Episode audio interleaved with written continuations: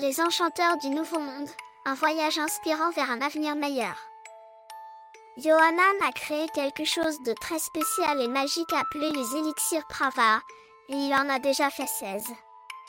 Il a aussi commencé un podcast, c'est-à-dire une émission que l'on peut écouter sur Internet, qui s'appelle Les Enchanteurs du Nouveau Monde. Dans ce podcast, il parle avec des gens qui font des choses extraordinaires pour rendre le monde meilleur. Ces personnes pensent que leur vie peut aider beaucoup d'autres personnes. Johanan raconte à travers ses invités des histoires qui nous font comprendre combien le monde est rempli de choses merveilleuses. Il nous montre l'importance de toujours chercher ce qui est beau et surprenant autour de nous, parce que, comme il le dit, le monde ne mourra jamais par manque de merveilles, mais uniquement par manque d'émerveillement. C'est comme s'il nous invitait à voir toutes les choses incroyables que nous ne remarquons pas toujours. En plus, Johanan a mis en place une école sur Internet pour apprendre encore plus sur ces choses merveilleuses. Aujourd'hui, retrouvez Corinne, oiseau de lune qui a créé un festival incroyable. Dans cet épisode, Corinne nous dévoile comment son festival rencontre au cœur du sacré, éveille les âmes à la beauté cachée du monde, invitant à un voyage intérieur profondément inspirant. Je vous laisse y écouter.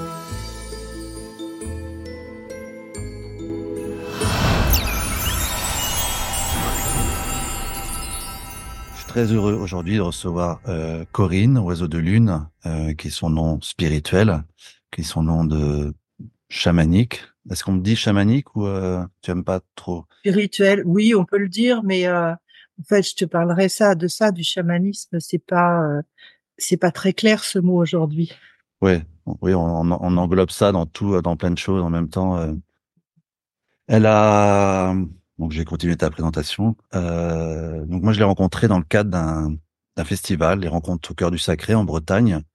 C'est toujours un événement chaque année qui euh, bah, qui est essentiel. Euh, on sent que c'est vraiment important d'aller là. Euh, Il y a vraiment des choses qui se passent et qui se passent pendant, euh, après aussi. Euh, j'ai toujours des témoignages de personnes que j'ai rencontrées là-bas, il y a vraiment des rencontres finalement. Bah oui, tu parles de rencontres du cœur, donc de cœur, de cœur à cœur et d'âme à âme. Euh, parce que c'est vraiment. Euh, bah, j'ai vu tellement de choses là-bas, des gens qui, euh, qui sont complètement réveillés euh, ou révélés, euh, des rencontres avec d'autres personnes avec qui maintenant je travaille. Donc il y a eu vraiment un. Donc je suis très heureux de te recevoir pour toutes ces raisons. Euh, Ah, merci. je suis très heureuse d'être là aussi. Et, euh, et j'aimerais en savoir plus sur toi parce que c'est vrai qu'on qu'on te voit euh, bah, diriger toutes ces équipes euh, parce que c'est énorme ce festival. C'est combien de personnes hein, chaque année en fait euh, Bah, il y a les intervenants qui tournent euh, vers 100 personnes ou un peu moins, ça dépend. Il y a l'équipe euh, de bénévoles euh, organisations qui font 160 personnes. Oui. Au niveau des stands, entre les standiers et leurs aides, on arrive à facile à 130 personnes.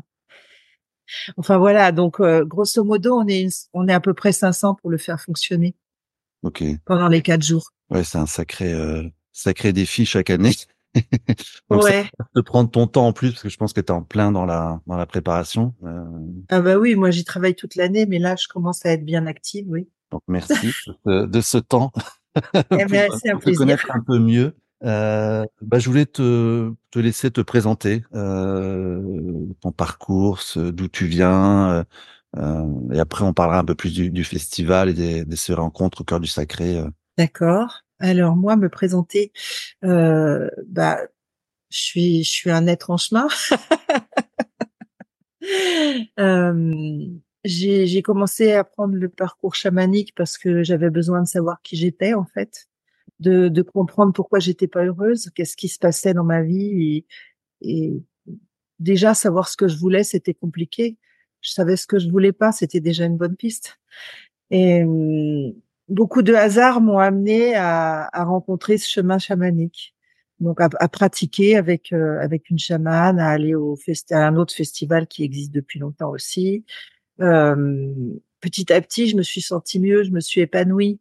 Euh, je savais que bon, bah mon chemin c'était euh, d'accompagner les autres euh, à ce moment-là. Donc euh, j'ai commencé à avoir des pratiques euh, chamaniques, des pratiques euh, d'accompagnement thérapeutique, mmh. euh, tout en continuant de travailler sur moi, bien sûr. J'ai fait quelques formations parce que, bah, quelle étiquette se donner? Enfin, il faut bien s'en donner une quand on s'adresse aux gens, dire je suis. Ah ouais, je suis, ça suffit pas. Et pourtant, ça devrait.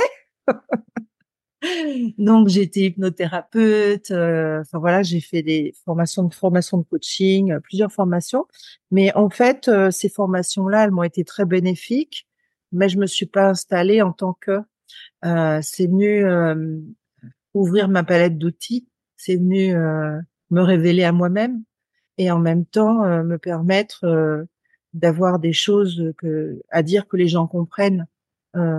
Aujourd'hui, je me définis en tant que réenchanteuse de vie. Mais il y a dix ans, réenchanteuse de vie, euh, ça passait pas trop.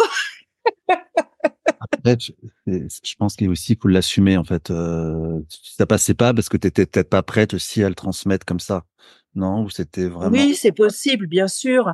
Tout comme mon nom sacré, je l'ai eu à un moment donné. Euh, je l'ai pas utilisé tout de suite, j'en étais incapable.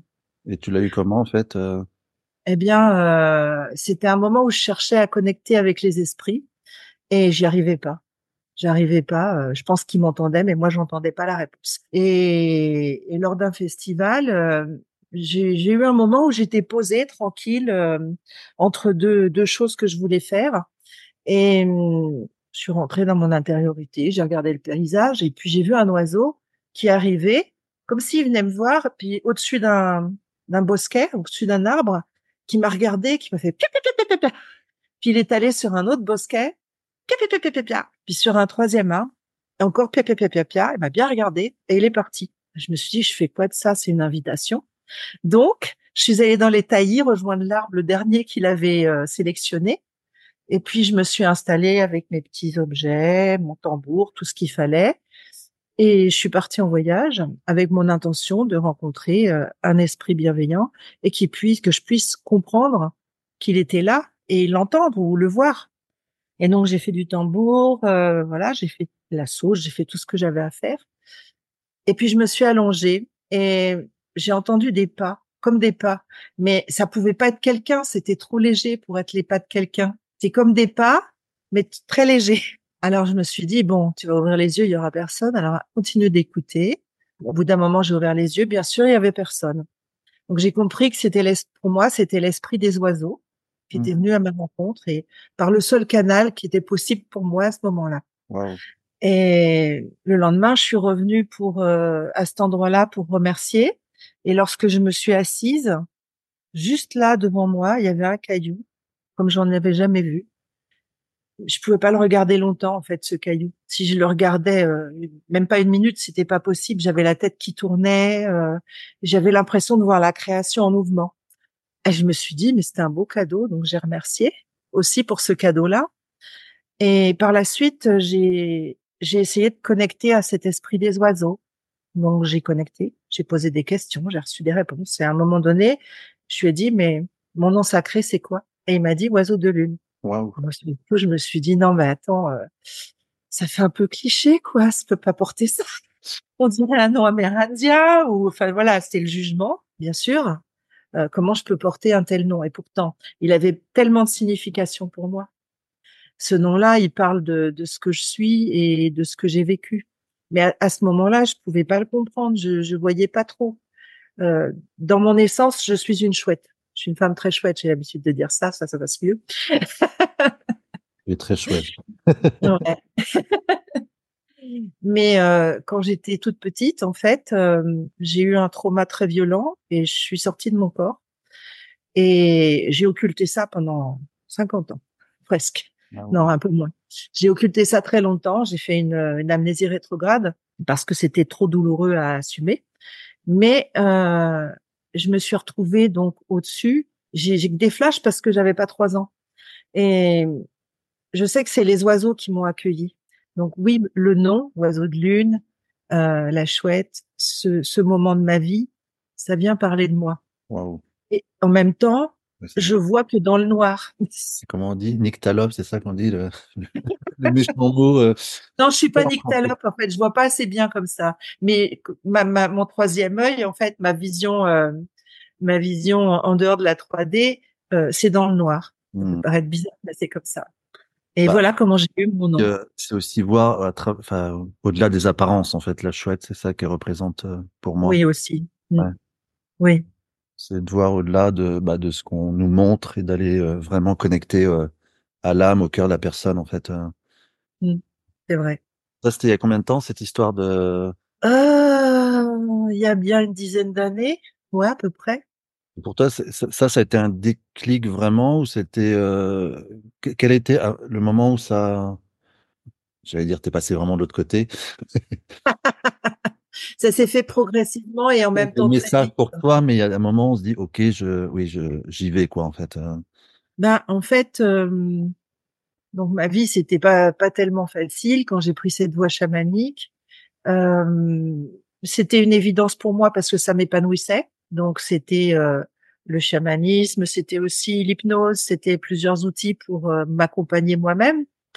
Et très vite j'ai j'ai su que j'avais envie d'accompagner les autres. Ça a été très vite, mais il y a eu beaucoup beaucoup de choses, des signes, euh, les oiseaux sur ma route, euh, des oiseaux morts sur mon chemin, mais euh, un nombre incalculable qui m'offraient les plumes et qui venaient me raconter des choses, euh, qui me transmettaient leur médecine quand je les prenais, de manière euh, énergétique, si tu veux, pas de manière euh, mentale.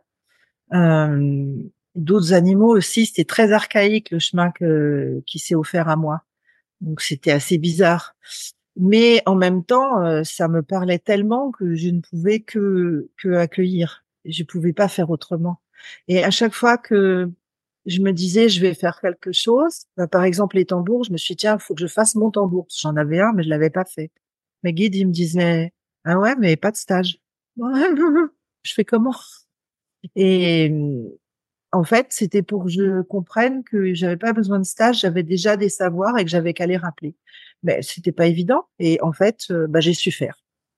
Je suis devenue fabricante de tambours par la suite. Mais euh, pour en revenir à ta question d'origine, euh, disons que au bout de la première année, j'ai dû euh, déjà avoir envie de me mettre à mon compte. La première année, tu parles de la première année où t'as... De, de mon chemin, de mon chemin, de, de, de, de l'ouverture du chemin à travers le chamanisme. Et, euh, disons que je l'ai pas fait tout de suite, mais euh, assez vite. Et euh, j'étais comptable et je travaillais. Et donc je me suis mis en auto-entreprise et euh, j'ai commencé à faire euh, des, des soins et des voyages au tambour dans un lieu qui accueillait euh, sur Paris. Et mais Parce en même temps, l'époque, t'étais sur Paris. À l'époque, t'étais sur J'étais Paris. sur Paris, oui. Oui, oui, oui. J'étais sur Paris.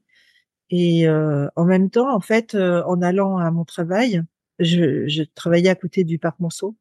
Et donc, je partais tôt le matin pour pas avoir la cohue dans le métro. Et puis, j'allais me ressourcer auprès des arbres du parc Monceau. Et là, pareil, j'ai eu des cadeaux, mais monumentaux. Quoi. Il y a un arbre avec qui s'est installé une, une communication, une conversation entre nous, euh, de la manière dont on peut converser avec un arbre. Et, et il m'a enseigné beaucoup de choses. D'ailleurs, quand je lui ai demandé son nom, il m'a dit Altaïr. Sur le coup, je me suis dit c'est joli. Donc j'ai cherché, j'ai vu qu'il y a Altaïr, il y a des il y a des galaxies, il y a des choses, voilà. Mais euh, en fait, euh, ce qui était important, je l'ai vu beaucoup plus tard. Alt, Aïr, Waouh. Ah oui. Ouais, c'était plus un message qu'un nom, un peut-être. langage des oiseaux. Ouais, intéressant, ouais. Ouais. Les armes, n'importe où, même dans les villes les plus, bah, comme Paris, ou les plus Mais peuplées. bien sûr, Vraiment, tu, on peut toujours se connecter, en fait. Il n'y a pas de le vivant reste le vivant. plus compliqué, certes, mais c'est plus compliqué. Et tu vois, je méditais dans le métro en fait. Dans le métro, euh, je me faisais mes mantras je suis parce que ça m'aidait beaucoup. Tu vois, je faisais, je le descendais le je suis en même temps que je le disais, mais moi je le faisais pas comme ça dans le métro, mais euh, symboliquement dans ma tête je le faisais et je mettais ce que j'avais besoin. Donc je suis santé, je suis amour, je suis beaucoup. Celui-là je l'ai beaucoup travaillé. je suis amour. Mais là, pour revenir à le, le tu, euh, parce que de là d'être comptable et de se dire oui, le chamanisme m'attire, c'est quoi en fait le lien en fait euh, Alors en fait, quand j'étais quand j'étais jeune, mon père m'a initié à beaucoup de choses euh, sans que ça ait l'air d'une initiation. C'était des jeux. Euh, il était assez mystique, mon père, et on jouait à. Il fallait que je trouve un objet qu'il avait caché avec le pendule. Moi, avec le pendule, il fallait que je le trouve. On essayait la transmission de pensée. Euh, on a fait du zazen. On a fait plein de choses avec mon père, en fait. Moi, le zazen, je suis pas restée longtemps parce que les coups de bâton dans le dos, c'était pas terrible. Non, c'est clair. quand t'es jeune, tu comprends pas trop. Ouais, après, quand, tu dis c'est toi qui, qui y va, bon, ok, tu, tu assumes, mais le, oui, quand t'es jeune, oui, c'est un petit peu, ça doit être un peu plus dur. ça plus dur. Mais euh, il y avait toute une ambiance mystique. Il me donnait à lire des livres de, de l'ordre T'es l'obscent grand pas, par exemple. Ah, Je sais pas si tu connais. C'est l'histoire d'un lama et euh, comment toute son initiation en fait. Ça parle aussi de l'aura, du troisième œil, de plein de choses.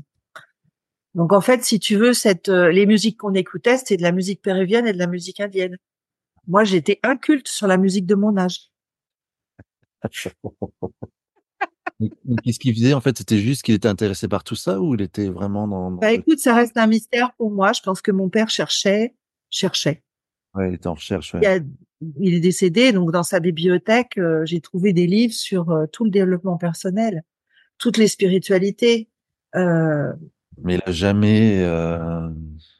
oui, il s'est jamais révélé par rapport à ça en fait. Moi, j'avais l'impression qu'il cherchait si j'étais la réincarnation du Bouddha. Franchement, c'était pas agréable. J'avais l'impression de le décevoir à chaque fois. D'où l'élixir que j'ai tiré parce que j'ai tiré trois élixirs ce matin. Ouais. J'ai tiré en effet Bouddha, oui. Donc je vous rassure tous, je ne suis pas le Bouddha. Ça représente quoi là, justement Bouddha Parce qu'on parle de Bouddha là pour toi. Est-ce qu'il y a une, une Moi, ça représente la sagesse. C'est une manière de d'être dans la sagesse. Pour moi, c'est c'est le mot qui me vient en premier. Ça, ça, représente aussi beaucoup de discipline parce que je pense que Bouddha n'est pas devenu Bouddha comme ça. Non. Il y a eu tout un chemin, il y a eu euh, ah oui, certainement plus de vie avant, etc. Oui, il a, il a testé toutes les, euh, bah, plein de techniques et c'est juste en étant dans le rien que là, ça, ça s'est passé en fait son éveil. Oui. Donc, mmh. et juste avant, il a vraiment tout. Euh, ouais, je crois qu'il a vraiment tout testé de l'époque. Ouais. Mmh, mmh, Mais euh, bah, Bouddha, c'est aussi euh, l'éveil, c'est aussi éveiller les autres. Quelque part, c'est un peu euh, ouais, c'est un peu ta mission dans ce, dans ces, bon, on peut en parler un peu plus là des rencontres que tu as, que tu as initiées. Mmh. C'était en quelle année déjà? Euh, avec les En 2015, en fait. Euh, La première a été en 2015. En 2014, euh, bah, moi je disais à, des amis, bon, bah, je vais sûrement faire. Euh, allez, en 2016, je ferai peut-être une rencontre parce que j'avais envie de quelque chose où il n'y avait pas de jeu de pouvoir, enfin, qui ressemble plus à ce que je voulais par rapport à ce qui existait. Et hum, t'es né d'une envie, d'un rêve, quelque chose qui. Euh... Alors j'avais envie, moi j'avais envie d'offrir dans de bonnes conditions et je trouvais pas ce que je voulais. Okay. Voilà, donc je m'étais dit, bah, les rencontres c'est bien de faire euh, rassembler beaucoup de monde, euh, d'avoir plusieurs euh, propositions chamaniques et ou autres, mais ça restait très flou dans mon esprit. Et, et quand j'ai dit ça à des amis, c'était fin 2014, mais qui dit m'ont fait non non c'est 2015 je suis oh, on est fin 2014 là. Non non 2015 bon d'accord. Et comme ça me dépassait c'était au-delà de moi j'ai eu confiance parce qu'en moi bon euh, j'aurais eu un peu moins confiance mais là j'ai fait une confiance aveugle et, et je me suis dit puisque c'est une commande qui est au-delà de moi ça ne peut que réussir ouais tu sentais vraiment ça en toi en fait euh, dans tes dans tes cellules dans ce que tu étais que c'était quelque chose au-delà de ouais Ouais, ouais, c'était vraiment au-delà de ma volonté. Ouais, comme une mission en fait. Euh... Oui, c'est ça fait partie de mon chemin de vie, c'est ma mission en quelque sorte. La mission, c'est de, de rassembler, de réunir, de réunifier, de pacifier, tout du moins de mettre euh, tous les ingrédients pour que ça puisse avoir lieu à certains moments, et puis que ça fasse boule de neige. Et donc, euh, on parle de réunification des peuples, mais euh, il y a aussi la réunification en soi qui est très importante avant d'arriver à une réunification des peuples, c'est, je pense qu'il est nécessaire que chacun déjà pacifie et réunifie en lui. Mais pour le faire, il y a besoin de certains ingrédients, certaines conditions qui vont être favorables. euh, de trouver des techniques ou des façons de faire, des gens qui puissent accompagner et, euh, et de voir qu'on peut être en bonne entente aussi. Pour moi, c'est ça, je l'ai compris par la suite. C'est hyper important de de voir qu'on est, on peut vivre nombreux dans une bonne entente, dans l'amour, la joie, le partage. Et c'est ce qui se passe aux rencontres. On a ce phénomène qui se passe où euh, globalement tout se passe bien pour tout le monde. Et, et ça fait un, un antécédent dans l'esprit des gens euh, au niveau de l'inconscient. Hein, ça vient donner un antécédent de c'est possible. C'est comme une ressource qu'on peut réactiver pour autre chose. Ouais, c'est complètement ça. Oui. Non, c'est vraiment ça. Et euh, au départ, j'en étais pas consciente du tout. Ouais, comme une sorte de modèle en disant oui, ça existe, donc je peux le reproduire dans la vie de tous les jours. Ouais. Oui, ça c'est mmh, magnifique en effet. Et en fait, là, à l'époque, toi, t'étais, euh, étais encore à Paris ou t'étais comment ça se passait? Non, j'étais en Bretagne. J'avais lâché Paris. Ah, mais j'ai lâché mon boulot aussi. Hein. Euh. En fait, ça, c'était euh, sur quelque chose de familial dont j'ai pas trop envie de parler, qui était très difficile. Et j'ai dû prendre cette décision-là. Enfin, j'ai dû, j'avais le choix, mais j'ai choisi d'arrêter mon travail et de prendre ce risque-là. Euh, pour faire ce que j'avais à faire au niveau de ma famille. Et en fait, c'était une opportunité que l'univers me donnait à travers quelque chose de très difficile à vivre, comme toujours.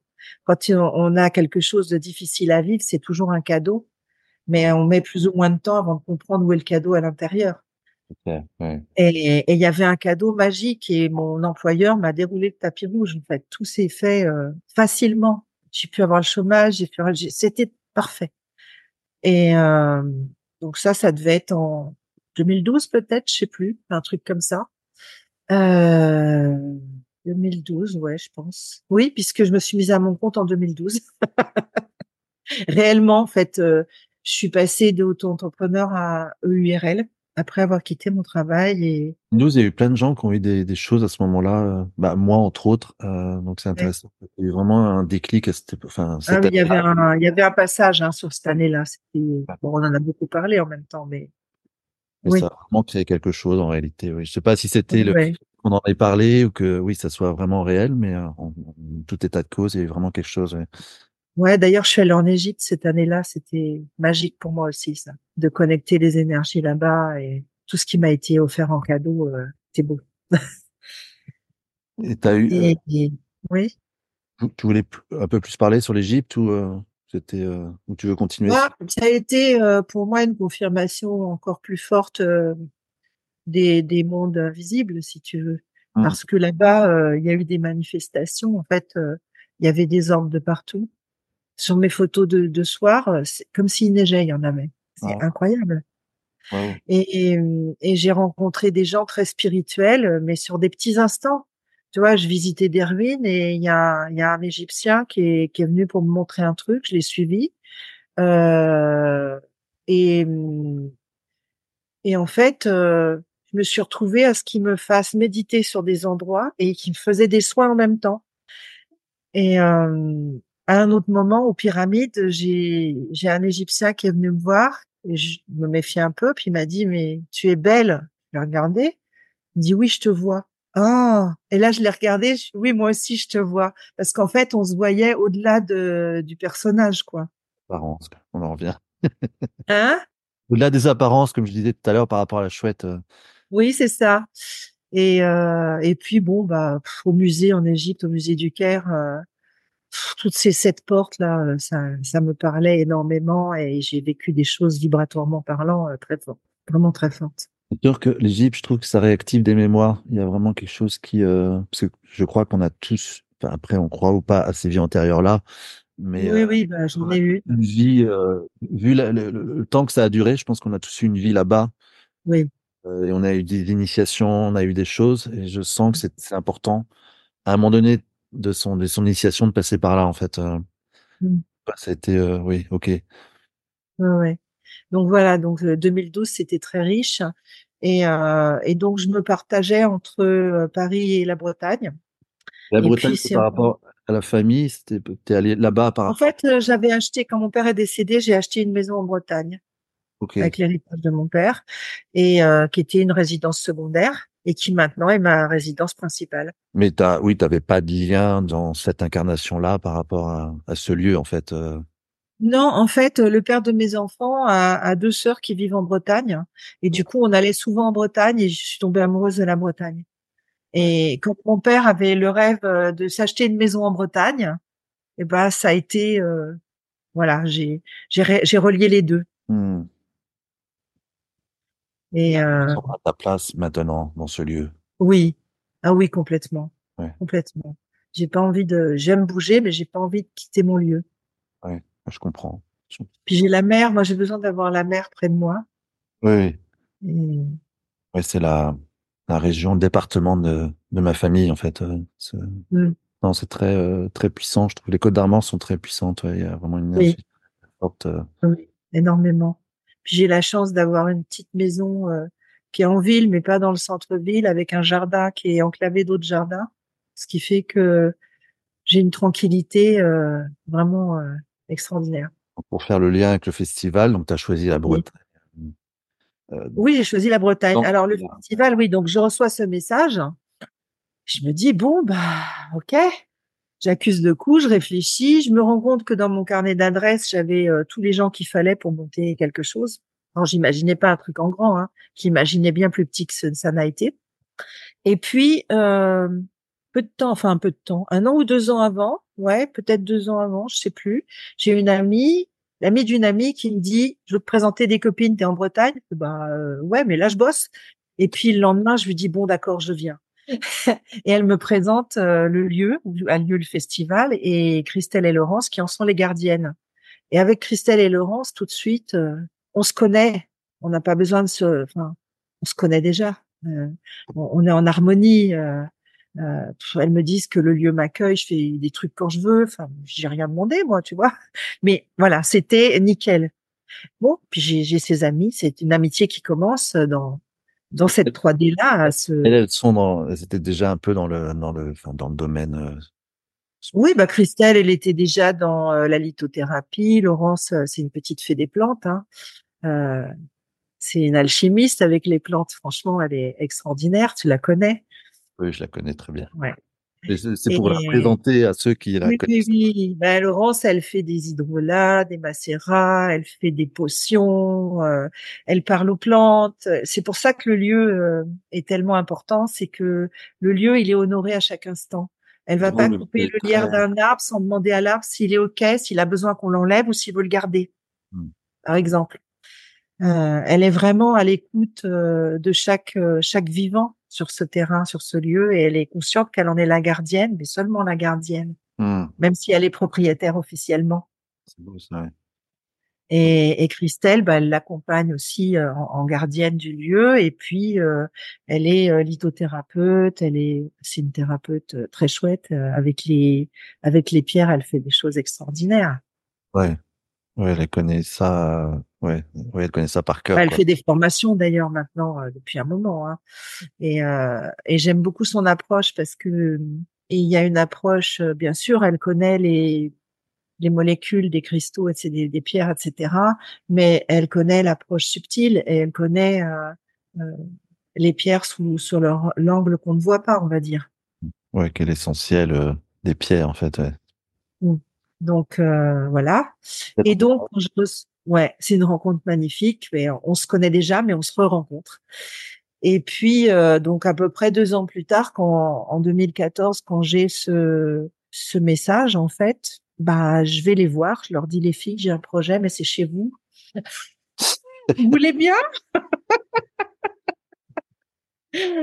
Donc je leur raconte et puis euh, de fil en aiguille, elles sont enchantées du projet et on part euh, à faire ça ensemble. Donc on monte une association, Christelle et moi. On laisse Laurence euh, en dehors de l'association puisqu'elle est propriétaire du terrain et que les papiers c'est pas son truc en plus. Euh, et puis comme ça, c'est ça reste euh, voilà.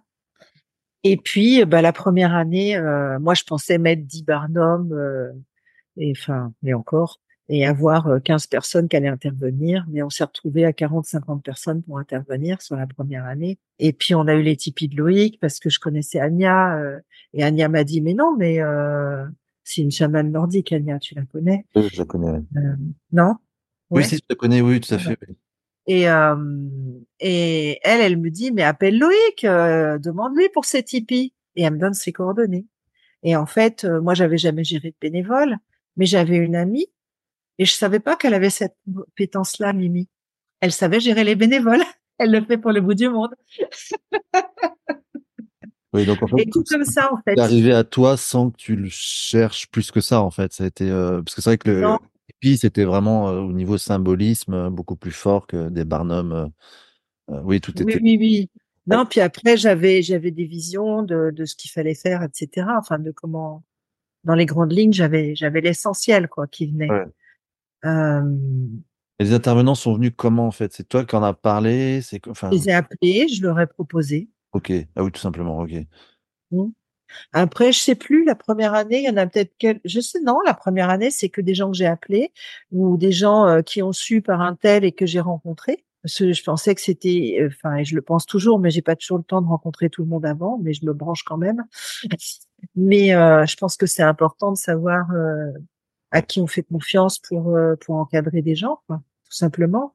Euh, est-ce que la personne elle est bien ancrée? Est-ce qu'elle est bien connectée tertielle Est-ce que euh, elle est euh, euh, respectueuse de l'autre? Est-ce que euh, son accompagnement euh, n'est pas dans la prise de pouvoir, etc. Enfin, il y a plein de choses qui rentrent en ligne de compte. Donc, c'était que des gens que tu avais rencontrés ou que tu connaissais par euh, l'intermédiaire d'autres ou c'était vraiment dans le. Oui, il y a des bah, la plupart c'est des gens que je connaissais. Et comment s'est passé le premier, euh, la première édition alors, euh, qui a été faite en six mois euh, Et pourquoi cette date aussi du euh, Ah ben, on a cherché, on, on a cherché et puis euh, je sais, je saurais même plus te dire pourquoi le 14 juillet. Euh, fallait que ce soit une date facile pour les gens, qui ait les, qui ait plus de possibilités de congés quand même. Euh, dans mon idée, hein, après. euh, et après, euh, certaines dates qui auraient pu être clés, comme des solstices et tout ça, euh, c'était pas forcément facile pour d'autres raisons, euh, bah, parce que euh, il y a des raisons euh, matérielles. Le lieu, avant avant de faire le festival, il y a les foins et c'est ric-rac. Donc en juin, c'est pas possible. Les foins sont pas faits.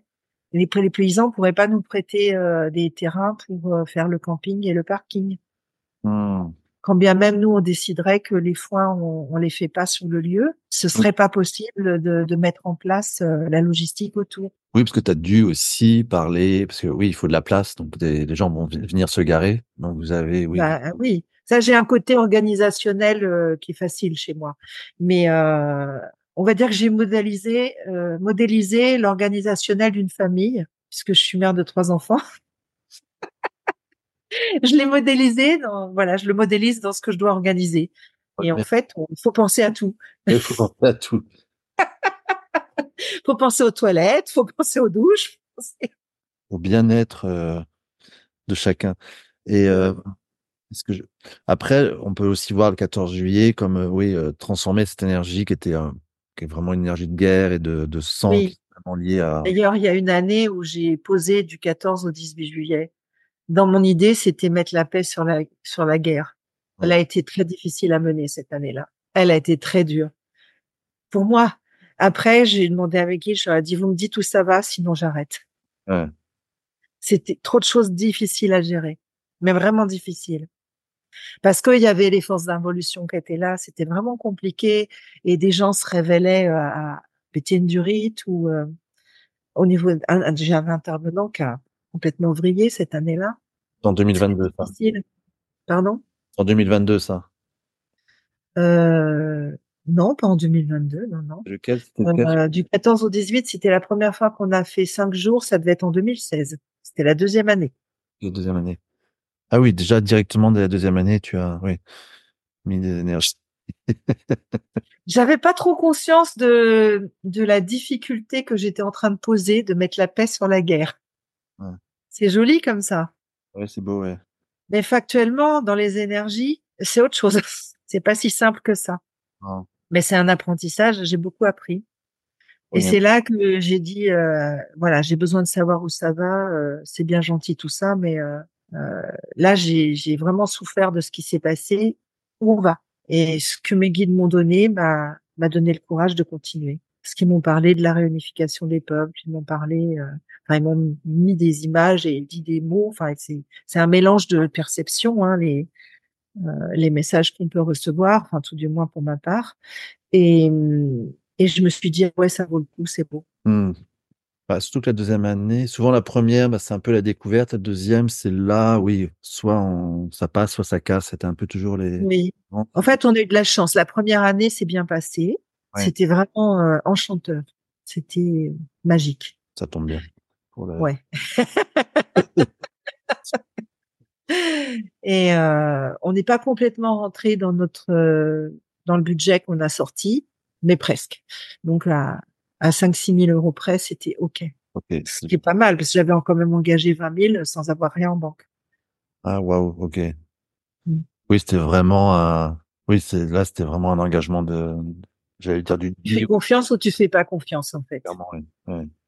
T'as la foi ou tu l'as pas. C'est, c'est aussi mmh. simple que ça. Et, et, la deuxième année, bah, euh, oui, on l'a démarré, on l'a faite, mais elle a été très dure et elle a bien fonctionné.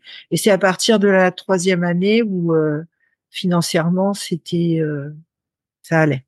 Ça allait, ok. La deuxième, on, on, a bouclé, on a commencé à se rembourser un petit peu de ce qu'on avait mis en trop.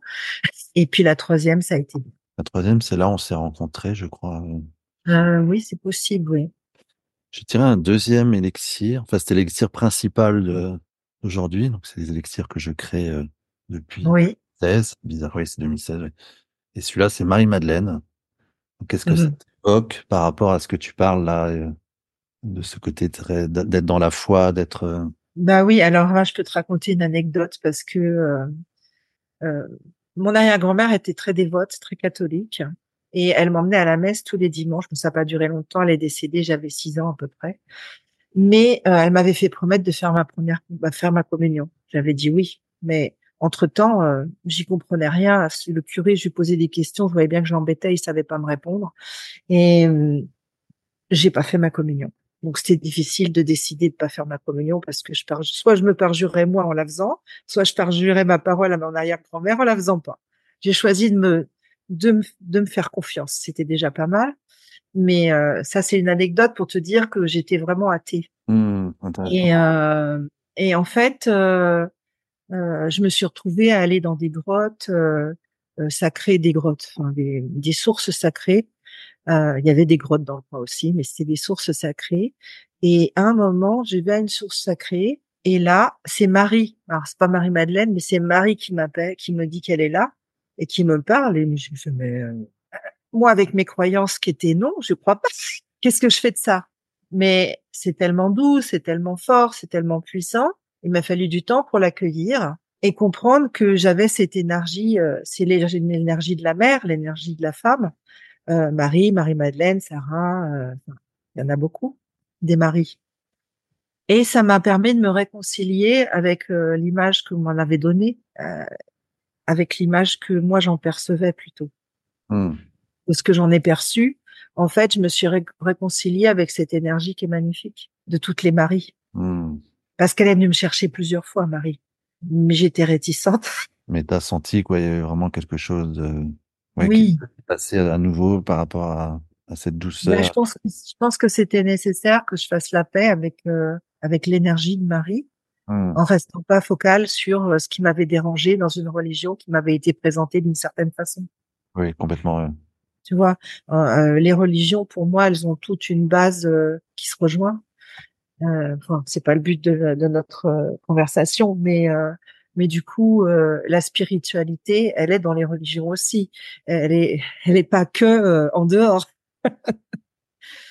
et, et ça m'a réconcilié avec cette spiritualité de, de, mes origines en même temps mmh. ici. Ouais, c'est une rencontre intime pas une rencontre avec une religion, c'est une rencontre intime avec une, une énergie, une vibration, en fait. Euh.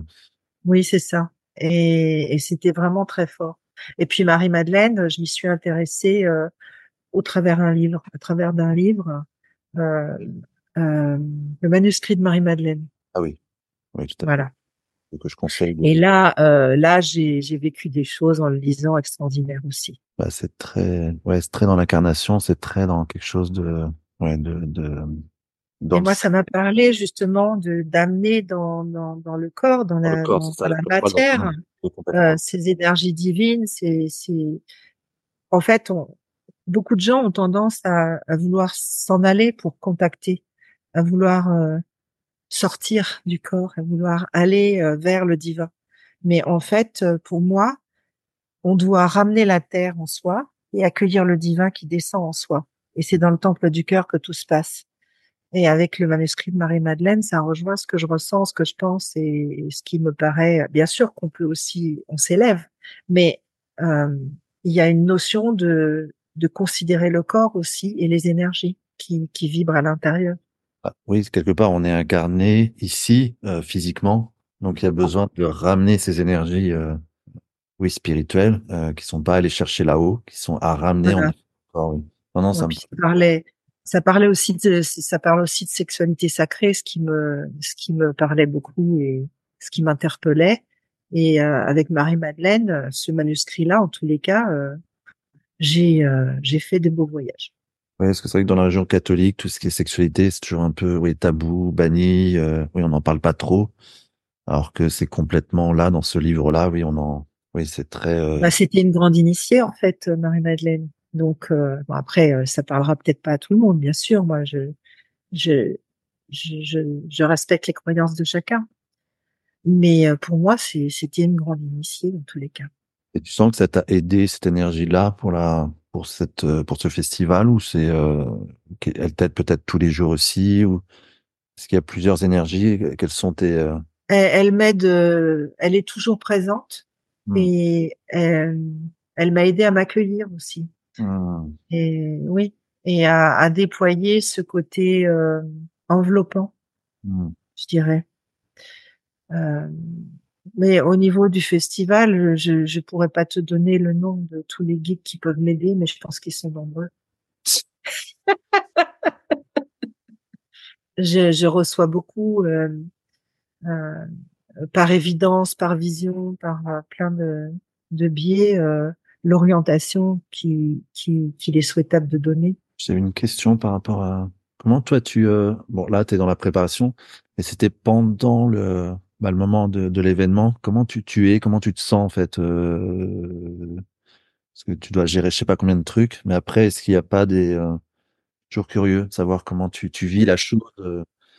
euh c'est une performance à ce moment-là pour moi. C'est vraiment de l'ordre de la performance parce que c'est difficile d'être euh, dans l'organisation de la matière-matière tout en étant aussi dans les perceptions et à répondre à tout le monde en même temps comme c'est moi qui ai la vision d'ensemble, forcément, il faut que je réponde à des questionnements, il faut que je tranche sur certaines choses, il euh, faut que je vérifie que tout est en ordre. Donc j'ai pas tellement une minute à moi et certaines années, ça m'a chagriné de pas pouvoir en profiter pour moi. Mais en même temps, ça m'apprend à déléguer aussi. Et petit à petit, j'en profite un peu mieux. je suis pas encore euh, freestyle, hein. il y a encore beaucoup à faire. Bah, surtout que les premières années, oui, comme c'est vraiment le lancement, c'est plus ouais, euh, délégué, oui, t'as, tu, tu, il y a une recherche aussi. aussi euh, Au début, je pouvais pas, c'était trop compliqué de déléguer. Euh, et puis aussi parce que c'est pas quelque chose que je savais faire. Ouais. Tu me demandais où est la farine, je te disais pas où elle était, j'allais te la chercher. Oui. Donc j'ai appris. J'ai appris. Et un troisième élixir que j'ai tiré, qui est l'élixir qui s'appelle la source. La source. La source, oui. Euh, mmh. Qu'est-ce que ça t'évoque euh... La source, c'est pour moi le, le, ça peut évoquer plein de choses, mais pour moi c'est la source de tout. C'est le démarrage, c'est ce qui a initié le vivant, euh, et ça reste une grande question pour beaucoup, même si on a des opinions et des idées là-dessus. Euh, c'est la conscience universelle, qui s'est expansé et qui a créé plein de vivants. Je l'imagine comme ça, comme si on était nous un grand organisme, enfin des petites cellules d'un grand organisme qui s'appellerait la source. Mmh. Et dans le même temps, la source c'est aussi bah, source euh, qui, qui, correspond à l'eau. Oui, se ressourcer. La source c'est l'eau. Oui, l'eau c'est la vie aussi. Ouais. Parce que quelque part là où le lieu est, euh, je sais pas. Ah, il y a une source sacrée, oui. Que oui, je trouve c'est super important qu'il y ait ça en fait à cet endroit-là précisément en fait. Euh. Oui. oui. Pour beaucoup. Et c'est euh... au milieu du lieu. Ouais. C'est intéressant aussi l'emplacement. C'est central. Elle est centrale dans ce lieu. Oui, elle rayonne sur tout le, le reste. Euh. Est-ce que tu veux en parler un peu de cette source ou euh... parce que je trouve qu'elle est vraiment intéressante par rapport à bah, cette rencontre. Bah c'est c'est marrant parce que tu vois, tu m'as parlé de Marie-Madeleine juste avant, maintenant de la source. Et euh, il y a une personne qui, pendant le festival, une, une autre Laurence, qui euh, qui s'occupe, euh, qui veille sur la source et euh, qui l'année dernière a amené un tableau de Marie-Madeleine à la source. Ah oui, waouh, ok. Ouais, ouais. Et, et qui, qui pose cette énergie-là aussi. Bon, la source, c'est la source Saint-Gilles, c'est pas la source de Marie-Madeleine, mais malgré tout, on trouvait ça intéressant. Pour moi, la source, elle est, elle a, elle a son importance, oui, beaucoup. Et c'est en petit comité. C'est la façon dont c'est fait physiquement au niveau de la géographie du lieu euh, ne permet pas qu'il y ait 100 personnes autour de la source. Mmh, complètement. Oui. Et donc du coup, c'est des moments assez intimes, des moments euh, euh, de mise à nu, des moments euh, précieux qui peuvent se passer autour de cette source, des bénédictions, des, des ressourcements.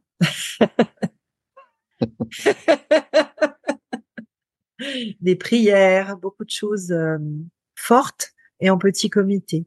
Ouais, c'est vraiment des moments intimes avec euh, avec soi. En fait, on peut se retrouver là. C'est vrai qu'on peut être pris par toutes les énergies. Il y a beaucoup, il y a beaucoup les tambours, il y a tous les tous les tous les choses qui se passent. Et là, tu te, oui, tu peux. Euh, et après un atelier, tu peux te retrouver là ou euh, juste le matin. Il y a beaucoup qui se retrouvent là aussi, qui font des rituels. Oui. Très beau, ouais. ouais. Oui, puis tu peux aller t'y poser quand il se passe, qu'il se passe pas tout le temps des choses à la source, donc tu peux aussi aller t'y poser, méditer ou euh, connecter avec la source, euh, tout simplement. Et en parlant des éléments, il y a un autre élément qui est important, c'est le feu. Ah oui, le feu. Ben oui, le feu sacré. En fait, le feu, c'est c'est c'est c'est la maison des esprits, l'enceinte du feu sacré. Pour moi, le feu, c'est c'est c'est le grand père qui qui veille euh, sur tout ce qui se passe aussi c'est un, un, élément très euh, guérisseur et très purificateur. Euh, dans toutes les pratiques chamaniques, le feu est important. Euh, dans certaines régions, non, parce qu'ils font pas de feu, parce que c'est pas possible. Donc, euh, on peut on peut vivre ça autrement. Mais pour moi, le feu est important. En fait, avoir son feu sacré, c'est aussi rappeler son feu du dedans. C'est euh, c'est pouvoir. enfin voilà, on fait des offrandes, on lui demande son aide. Enfin, c'est pour moi, c'est central et important. Et euh, pendant le festival, ce feu-là, il a une importance capitale parce que euh, il, est relié à la tente noire aussi, au feu de la tente noire, un tout petit feu. Il n'y a pas de feu à la tente noire. Il est, il est relié à la tente noire. Et euh, la tente noire, c'est là où on accueille tout ce qui a oublié qu'il était lumière. Si quelqu'un décompense, par exemple, on peut l'accueillir à la tente noire. Si mmh. quelqu'un se sent mal pour une raison X, il peut être accueilli là euh, ou à l'infirmerie si c'est un bobo là. Hein. Mais euh, il y, a, y a une reliance pour veiller sur tout ce qui se passe au niveau des énergies. Et le feu, il est veillé jour et nuit euh, par une équipe. Il y a Martine et, et Simonet qui gèrent euh, l'équipe du feu mmh. et qui sont en charge de que tout se passe bien à cet endroit-là et que les prières soient faites, que les... tout se passe bien énergétiquement parlant. Et cette année, l'année 2023, tu voulais dire? Non, je, je laisse continuer. Tu... L'année 2023, on, on, voulait faire deux points de feu, mais on n'a pas eu l'autorisation. On avait déjà fait l'enceinte du deuxième feu. Et du coup, c'est devenu une enceinte euh, pour honorer l'eau, où on a mis une grande vase, qui on a mis de l'eau dedans. Mmh. Euh, comme c'était l'année 2023, on a eu de l'eau et du vent hein, quand même. c'est la seule année où il y a eu de l'eau en même temps. Oui, euh, ça m'a questionné. Je me suis dit, euh, ça va être intéressant d'accueillir de, euh, officiellement chaque élément. Donc en 2024, nous aurons une enceinte pour chaque élément. Il y aura l'enceinte du feu sacré, l'enceinte de l'eau qui sera réitérée, et puis il y aura l'enceinte de l'air et l'enceinte de la terre. Elle est partout la terre, l'air aussi, l'eau, le tout, mais quand même de leur mettre un endroit euh, pour qu'on puisse les honorer. Oui, complètement. Ah oui, très intéressant. Endroit qui leur, qui leur sera dédié. Oui, très beau ça, oui. Mm. Il y a un autre événement qui est important, c'est le la cérémonie de d'ouverture, enfin pas la cérémonie d'ouverture, mais le euh, comment on appelle ça? Bah, le... C'est l'ouverture, oui. A l'ouverture, mais juste avant, il y a euh, de, de c'est pas nettoyage. Présentation. Ah oui, avant la veille. Oui, c'est ça, oui. Oui, la veille, on fait en quelque sorte notre cercle de lumière, tous les intervenants. et on va faire le tour du lieu avec des prières, des offrandes et on va appeler les esprits à, à œuvrer avec nous. Et ça va faire un dôme de protection énergétique sur tout le lieu. C'était en 2022 qu'il y a eu un. Vous avez, on n'avait pas pu le faire, je sais plus. Oui, je crois. Euh, non, 2020, euh, non, 2019, je sais plus. Il y a une année où on a, non, 2018 peut-être. On n'a pas pu le faire pour des raisons euh, de parce que j'ai attendu trop les gens en fait. Euh, euh, et j'aurais pas dû attendre et le faire avec ceux qui étaient là, mais on l'a pas fait. Donc moi je l'ai fait euh, dans l'énergie, mais c'était pas suffisant et on s'est bien rendu compte que ça manquait. Et euh, c'est comme en fait quand on ouvre le festival, on ouvre un cercle de guérison, on ouvre un cercle sacré. Et donc tous ceux qui vont euh, œuvrer en tant qu'intervenants, en tant que proposants, se doivent d'être là pour préparer l'endroit Hmm. pour appeler les esprits, pour appeler le lieu, pour connecter aux esprits du lieu, pour euh, faire des offrandes et dire bah je suis là, je vais œuvrer. Est-ce que vous voulez bien œuvrer avec nous? Est-ce que je peux œuvrer avec vous? C'est ça qu'on fait en fait quand on fait le tour du terrain. Alors euh, ce que je dis pas en général, mais ce qu'on ne fait pas tous ensemble parce que matériellement c'est pas possible, les uns et les autres ayant des agendas tellement bien remplis, ils peuvent pas rester un ou deux jours de plus. Moi je le fais avec quelques personnes. On va refermer ce cercle remercier encore, faire Mmh. des offrandes et vérifier que les énergies sont OK, qu'il n'y a pas des trucs qui traînent dans les coins. Mmh. Donc ça, on le fait tous les ans aussi. Et on referme le cercle qu'on a ouvert. Et je voulais, ouais, euh, parce que t'as, je sais pas si la première année tu, tu, as- tu as eu euh, des, des intervenants venant d'autres pays. Euh, quand Oui, on avait eu une femme amérindienne. Ok. Je sais plus s'il y avait eu d'autres. Je crois que c'était la seule. Bah, il y avait Anya, mais Anya, elle vit en France, mais elle est suédoise. Euh, je te dirais là que tu me poses une colle parce que je me rappelle plus la distribution de la première année exactement. Peu importe, ouais. Mais, euh, mais oui, on avait eu une femme qui venait de Canada, du Québec. Et comment ça s'est ouvert après avec toutes les autres euh, nations euh, J'appelle ça nation. Et bien pareil, ça s'est fait euh, par des synchronicités, par euh, des rencontres, par. euh, Oui, parce que Kirou du Japon. si j'en ai rencontré, il y a des gens que j'ai rencontrés au festival euh, du cercle de sagesse. Ah oui, ok. Ouais. Ouais. Euh, et puis il y a des gens qui sont venus à moi par le biais de connaissances. Hmm. Euh, par exemple, Avelina, tu vois, euh, j'avais rencontré euh, Ricardo et Yatch euh, en Équateur. Enfin, je les ai rencontrés en France, hein, au festival, euh, euh, un autre festival, je trouve plus le nom, du cercle de sagesse. Et, euh, et, et je les ai invités l'année suivante. Et donc euh, ensuite, j'y suis allée pour faire un petit reportage avec euh, deux autres personnes. Et euh, on a été accueillis par Avelina qui faisait euh, bed and breakfast. Hmm. Et Ricardo avait proposé que ce soit chez eux parce que Nicolas parle français, son mari, le mari d'Avelina. Et donc Avelina, je l'ai rencontrée comme ça, et ça a été une rencontre, mais c'est une sœur, quoi. C'est c'est une rencontre de cœur. Et c'était un cadeau de l'univers. Je vais pour dormir et je rencontre une femme merveilleuse, une femme médecine extraordinaire, une leader dans son pays, Parce que là, il y a avec la simplicité du cœur.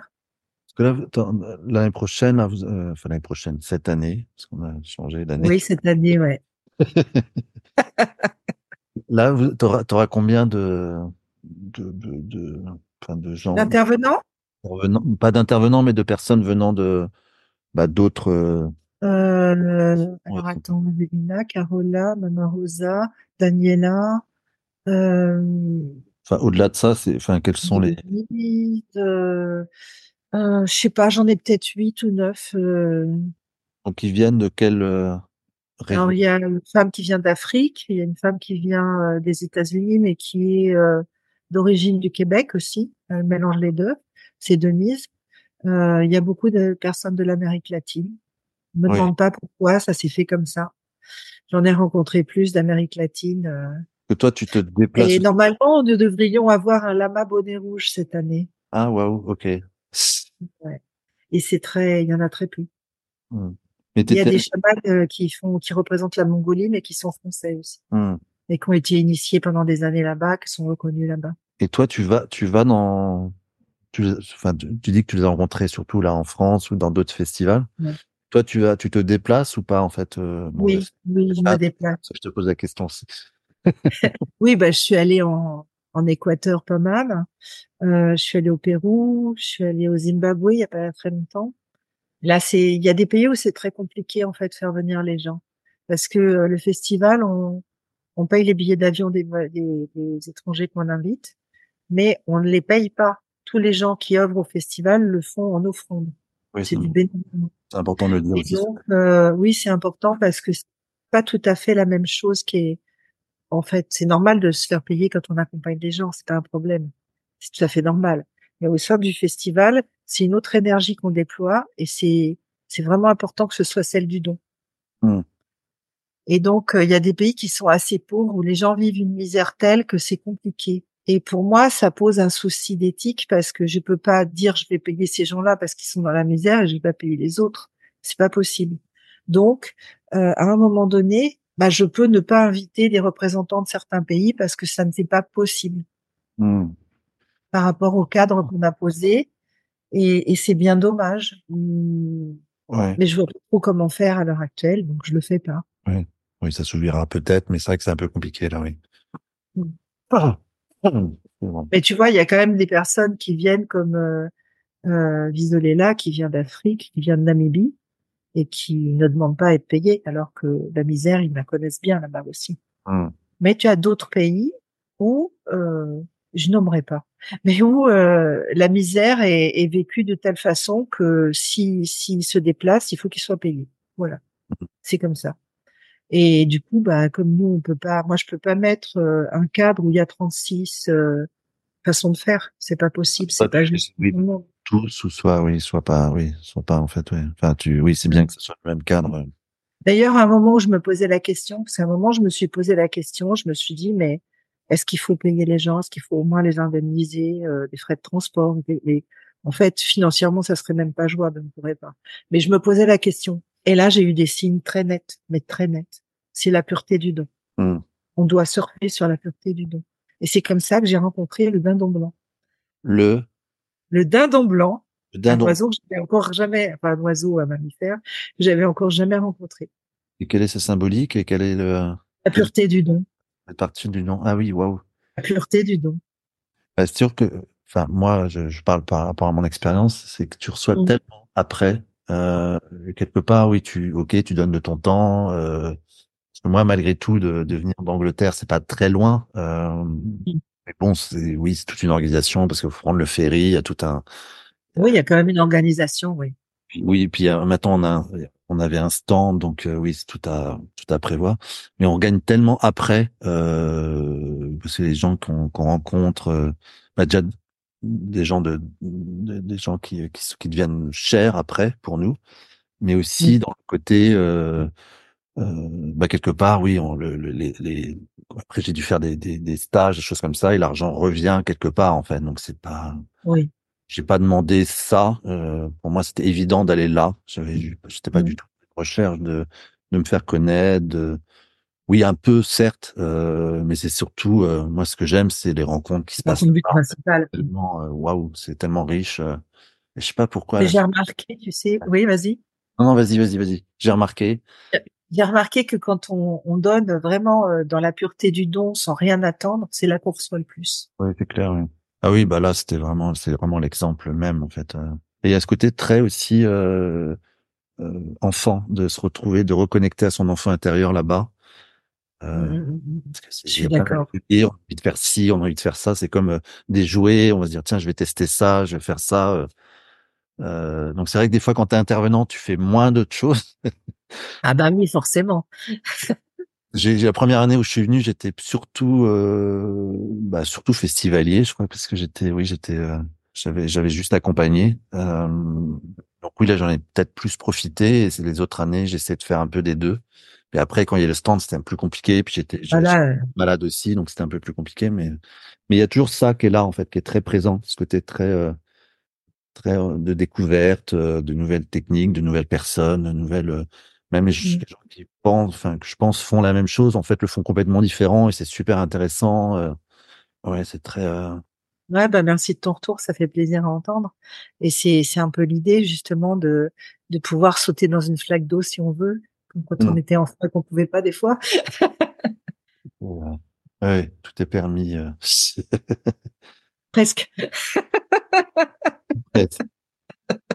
C'est vraiment important ce, ce connexion. Parce que là, c'est vraiment, là, on va vraiment dans quelque chose de, avec l'enfant, de, dans la pureté, en fait. Oui. Euh, Et on se reconnecte à ce qu'on a de plus pur en soi, en fait, euh, avant le formatage de, de, de l'incarnation.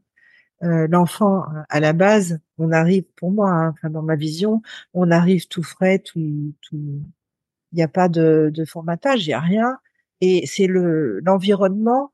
Quand je dis formatage, mais c'est ça, c'est l'environnement dans lequel on va évoluer, qui va imprimer des choses par rapport aux émotions qu'on va ressentir et à ce qu'on va vivre et au modèle qu'on va avoir sous les yeux.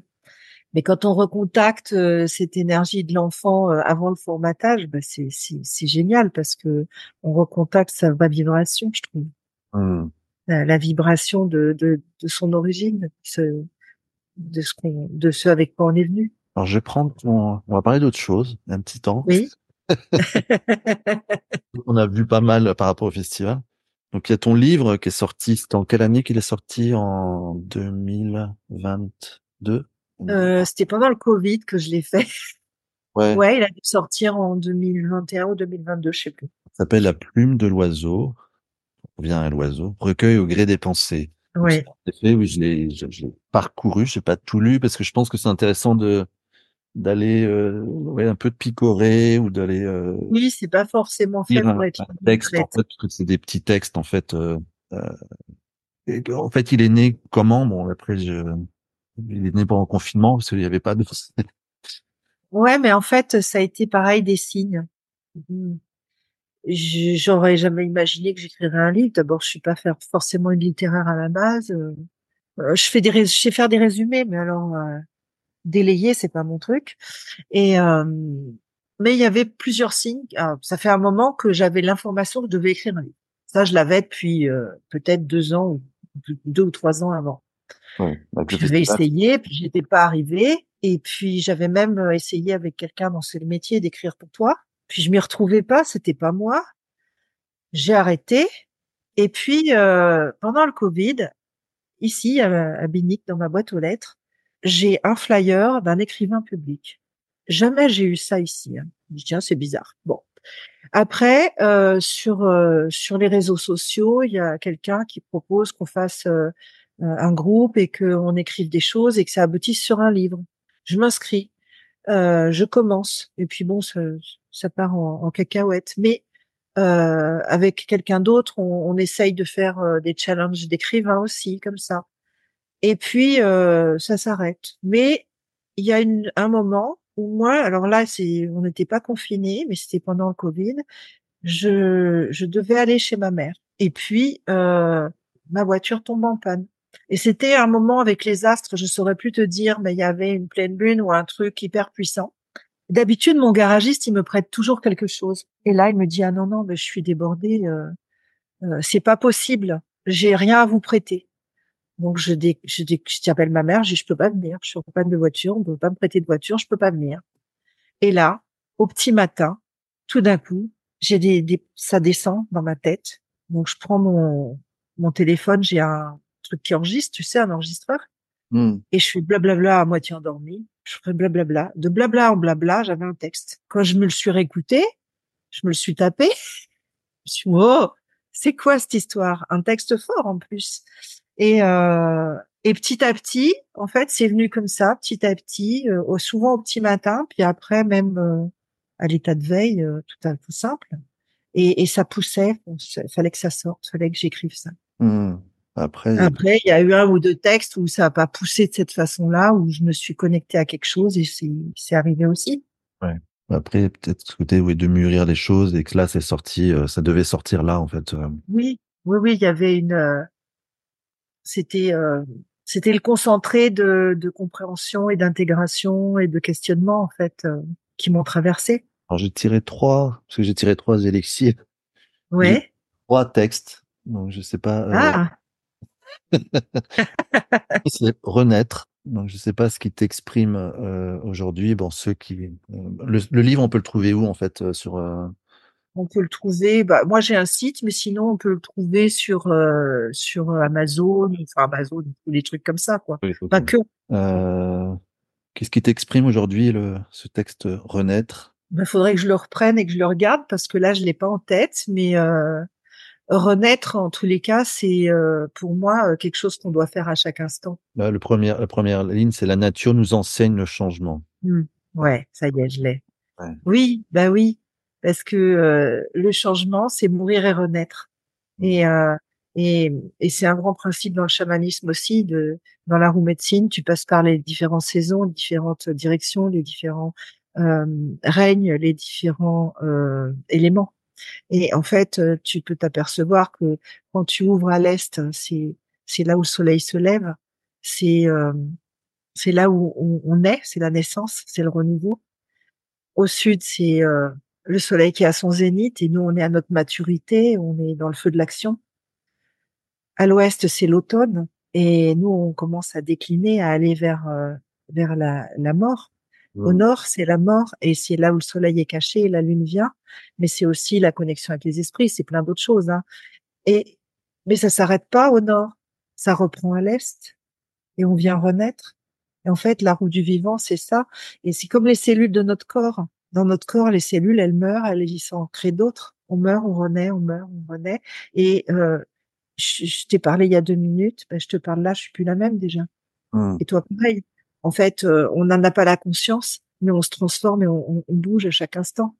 Ouais.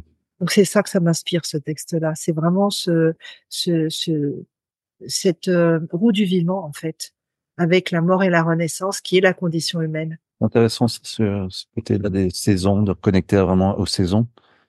Euh, tu racontais que c'était fin 2014 que tu as reçu ce bah, message Oui. créer ça. Et quelque part, euh, oui, tu avais semé la graine comme la nature, euh, quelque part. L'hiver, bah, la, la graine est, est en train de, de recommencer à pousser après le Mhm. après Noël. Donc il y a ce côté de et puis bah oui, on arrive à la saison de plein de, de lumière, juillet, août. C'est ça. Donc je trouve qu'il y a un côté très euh, très symbolique aussi par rapport à ça en fait. euh. Oui, c'est vrai. J'avais pas pensé à ça, tu vois. Merci. abonné, Ah oui, c'est intéressant ce que tu me dis. c'est ce qui me vient là par rapport. Après, il y a un deuxième texte que j'ai tiré. Donc ça, c'était euh, le, le pays de oui oui. Est-ce que ça te parle encore ce texte? Bah oui, le pays de oui, oui, c'est ouais. euh, je sais pas si ça me parle de la même façon que quand je l'ai écrit, mais euh, le pays de oui, oui, c'est le pays des rêves, c'est le pays du. euh, Il y a un peu tout en fait. Parce que oui a, oui, ceux qui sont euh, qui sont jeunes, je sais pas si on- s'ils ont eu ça en fait. C'est des livres qui étaient euh, qui étaient euh, qu'on avait quand on était enfant nous. Euh, je sais pas si ça Oui, c'est vrai. Ouais, je, je, c'est- je parle aussi aux nouvelles générations qui connaissent pas le Oui, t'as raison, t'as raison. Des, des livres, euh, bah, c'était vraiment pour les enfants enfants en fait. C'était vraiment quand on était jeunes et c'était toujours des trucs Ouais. très idéal, très euh, c'était un pays euh, magique, merveilleux en fait. euh. Mm. donc un petit personnage qui s'appelait Oui Oui, qui était au centre de, des aventures. C'est ça, exactement. Et en fait, le pays de oui, oui, ça représente pour moi le monde euh, du rêve. Mais le monde du rêve, si on l'incarne pas dans l'action et dans la matière, eh ben, il reste le monde du rêve. Mais je sais plus ce que je voulais dire à ce moment-là, tu vois, je, franchement. Ah, C'était plus par rapport là aujourd'hui en fait. euh, c'est toujours intéressant de- parce que tu dis que tu on bouge. Euh, Oui. le texte, tu le écrirais plus de la même façon. Et quel est le, oui, comment on le perçoit aujourd'hui euh, Ben, aujourd'hui, je te dirais que le pays de oui, oui, il est très important, euh, parce qu'il faut rêver. Pour moi, c'est nécessaire de rêver et euh, qu'on est créateur de notre vie. Et donc, à partir du moment où on est créateur, créateur de notre vie, c'est en la rêvant qu'on peut la faire euh, éclore. Et si on rêve pas, il se passera rien, ou il se passera les rêves qui viennent et qu'on n'a pas dirigé, qu'on n'a pas décidé. Euh, on peut rêver conscient ou rêver inconscient. Ouais, je reprends ce que tu disais tout à l'heure par rapport à- au festival où tu disais oui, c'est un, un modèle ou un ou donner un peu de rêve aux gens, quelque chose qu'ils peuvent reproduire après. euh, je trouve que c'est très lié en fait pour moi. Oui. euh, ouais. Oui, et moi le festival, je le rêve tous les ans. C'est-à-dire que euh, il y a un moment, moi je peux pas le créer si j'ai pas euh, refait toutes mes bases à moi. Donc je suis obligée de revisiter mes bases tous les ans. Et après, je commence à le voir bouger dans la matière, je commence à le sentir, tu vois, je le, je, ça vibre euh, et, et et je le, je le vois, je, je vois des choses et euh, et ça me guide. Hmm. Et donc je le rêve avant qu'il vienne dans la matière. Et si je rêve un truc, je me dis oh bah non c'est pas optimum, bah je le rêve autrement. Et oui, le rêve, il est important, mais si ça reste un, un rêve inconscient, on va pas forcément créer ce qu'on voudrait. Mm. Et donc, euh, l'importance de pas être que au pays de oui oui, c'est de d'être conscient de ce qu'on rêve Mm. pour pouvoir euh, rêver le meilleur. De pas rêver avec nos peurs, de pas rêver avec nos mécanismes anciens, de rêver avec la baguette magique. Ça peut arriver. Si je le rêve et si j'y crois, c'est là. Mm. Et ça, c'est important de pas le perdre. Ouais, de le ramener dans la matière, comme on disait tout à l'heure, par rapport. Mais il faut acter. Ouais. Parce que si moi, si on me dit, tu dois faire un festival, je dis oui, oui, je vais faire un festival. Mais euh, si j'appelle pas les gens, si je vais pas voir dans quel lieu, si j'appelle pas le DF, si j'appelle pas, euh, tu vois, tous les trucs qu'il y a à faire autour, il se passera pas. Non. Il vivra pas. texte qui est très, très long. C'est la vie. Ah oui. La vie est simple. ouais. Wow. il est long celui-là? Bah, Celui-là, il y a un, deux, trois. Parce que la plupart, oui, il y a une page ou deux. Un. Ouais, Celui-là, il est très long. Ouais. Ça, Et- simple. Ah, en fait, la vie, elle est simple, même si elle paraît compliquée, mais il faut se le rappeler. C'est ça l'idée. Ouais. C'est-à-dire que euh, on, on a tendance à, à s'embourber dans le côté c'est difficile. On a des choses qui sont difficiles à réaliser, bien sûr. On a des challenges, on a des décisions à prendre, on a des fois on sait pas où on va. Enfin voilà, la vie, euh, elle nous, elle nous offre plein de choses et puis euh, c'est ce qu'on va en faire. Et euh, mais en réalité, si on si on se laisse guider par son cœur, elle est facile. Elle est très facile et elle nous facilite tout. En fait, quand c'est le cœur qui parle, il y a rien de bien compliqué qui se passe. Il y a rien de bien difficile qui se passe au final, puisque c'est le cœur qui parle. Mais euh, quand c'est mes peurs qui parlent, quand c'est mes mes rancœurs ou mes, je sais pas, mon mental qui s'imagine des choses, euh, la vie elle devient difficile. Oui, parce que je la crée comme ça. Hmm. Je me la crée comme ça. Euh, J'attire à moi des choses euh, compliquées parce que je pense que ça va être compliqué. Parce que j'ai vécu des choses compliquées, certainement. Donc, je pense que ça risque d'être compliqué encore. Mais si je me dis qu'elle est facile et que j'accueille qu'elle peut être facile, en réalité, elle l'est. Et puis, elle est, elle est simple, la vie, parce que la vie, c'est quelque chose qui se fait tout seul. Un brin d'herbe, il réfléchit pas avant de pousser. Non, on peut- Notre corps, euh, il réfléchit pas. Il y a plein de choses qu'on fait, on les réfléchit pas. On se dit pas, ah, je vais bouger ma jambe pour faire un pas. Ça se fait tout seul. Hmm, clairement. Oui, elle est simple. En même temps, elle est complexe. Mais compliquée, non? en tous les cas, j'ai pas envie de me la compliquer, moi. je me la suis assez compliquée comme ça. Non, c'est bien de terminer là-dessus, je trouve. Euh, je trouve que c'est une bonne conclusion Ouais. par rapport à tout le reste. euh, la vie est simple. Ouais. Hmm. Bah, merci euh, beaucoup, Corinne. Bah, merci à toi, Jean-Baptiste. C'est chouette. Ça m'a fait plaisir d'échanger. Avec grand plaisir. Euh, oui, parce que quand je l'ai lancé, ce... parce que c'est aussi venu un peu comme ça, les, les enchanteurs du. euh, du Ouais. C'est le nom qui m'est venu un jour. Je dis ok, Uh-huh. je- c'est ça. Puis après podcast, pareil. Et puis euh, oui, quelque part, t'es venu dans les premières euh, euh, auxquelles je pensais. Donc, bah, je suis très Enchanteur. les enchanteurs ou les enchantresses du monde, du nouveau monde. Mais oui. Bah, merci beaucoup. Euh, Merci à toi pour bah, juste pour finir, euh, est-ce que tu peux redonner les dates et le lieu du, euh, du festival pour Alors oui, Le festival, il a lieu cette année, donc du 11 au 14 juillet. Euh, c'est à Saint-Gilles, rattaché à la commune de Le Saint, dans le 56, dans le Morbihan. Et généralement, pour ceux qui connaissent pas, c'est entre Lorient et Quimperlé, mais dans les terres, pas au bord de l'eau. Donc, je mettrai tout ça dans les informations. Comme ça, vous pouvez, re- pourrez retrouver. Moi, je sais pas si j'y serai encore. Bah oui, justement, faudra que tu me dises. Donc, on peut, on se verra peut-être là-bas et quoi qu'il en soit, vous rencontrerez Corinne et puis, bah, tous les autres euh, merveilleux intervenants et, euh, et toutes les personnes qui viennent quelque part. Il y a des rencontres au-delà des intervenants, Oh ben oui, chaque personne qui vient est à rencontrer. complètement, ouais. rencontre au cœur du sacré. Bah, merci beaucoup et euh, bonne continuation et surtout bon, euh, bonne préparation. euh, parce que ça va, Merci Jean-Baptiste. De belles choses à toi aussi. Merci. Merci.